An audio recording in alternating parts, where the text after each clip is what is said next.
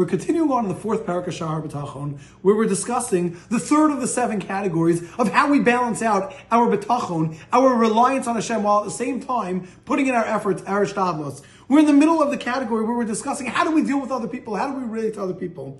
We're holding it right now we understand how we relate to people who we have relationships with, people who we love, people who love us. When we ask them for a favor, we want them to do the utmost, but we also have to understand it's not them. When they ask us for a favor, we are responsible to put in every effort we can, as long as it's the appropriate thing that we should be doing for them. And we have to understand 100% it's all from Hashem. It has nothing to do with us, but we have to put in our shtalas. We do have to put in our efforts. Why? Because we have to be naki. We have to be clean in the eyes of Hashem and in the eyes of people. If we don't help a person and we don't put in the efforts, the person can come back to us with a complaint. Why didn't you help me? But if we're putting in every effort that we can, we're doing ours. All we can do is ours. And we always have to remember, whether it's from us asking a favor or someone else asking a favor, that it's all from God. It has nothing to do with us.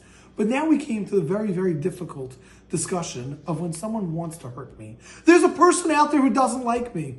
Everybody has someone who doesn't like them. And we discussed that starting from Moshe Rabbeinu, people came with complaints against him. Everybody has someone who's not going to like you.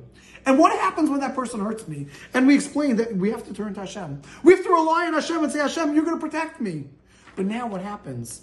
When the person does succeed and the person goes and hurts me, we have to tolerate what they did. Not only that, we have to not repay them. We have to not hurt them back. That's step one. That's avoiding the karma. That's avoiding revenge. But said Rabbeinu Bachya, it's something like mind blowing, something so difficult to understand. He said the highest level is when the person hurts us, pay them back with kindness, kill them with kindness, do for them anything you can in a good way.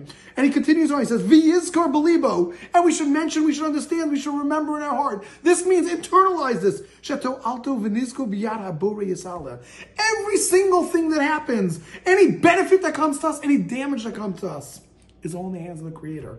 That means every time someone Lolenu gets hurt, every time someone suffers, every time someone has something bad to happen to him, it wasn't the person who hurt him.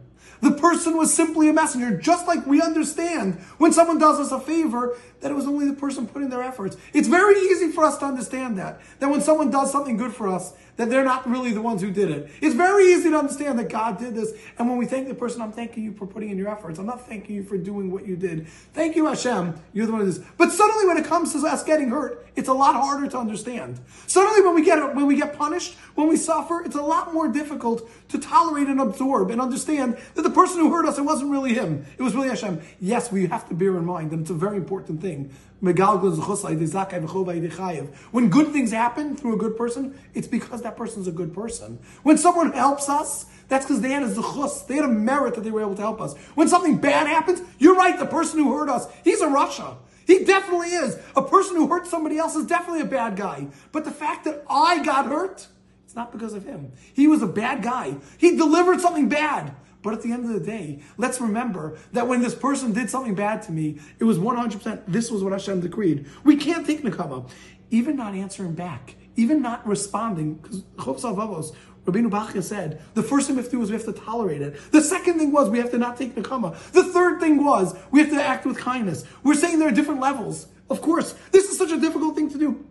And we said that David HaMelech was on this level. David HaMelech was mourning when his enemies were suffering. David HaMelech felt bad. It says Vayikrot Sak, he tore, he tore sackcloth. He was mourning when other people hurt. But that's something that's a beyond high level. Even the level of not hurting someone back is a massive level. It's a massive challenge. Someone hurts me and I'm holding myself back from hurting them. And even more than to tolerate this. This is something that we have to work on. This is something understand and we have to work and work and work on this just for step one. Just to be able to tolerate when someone hurts us.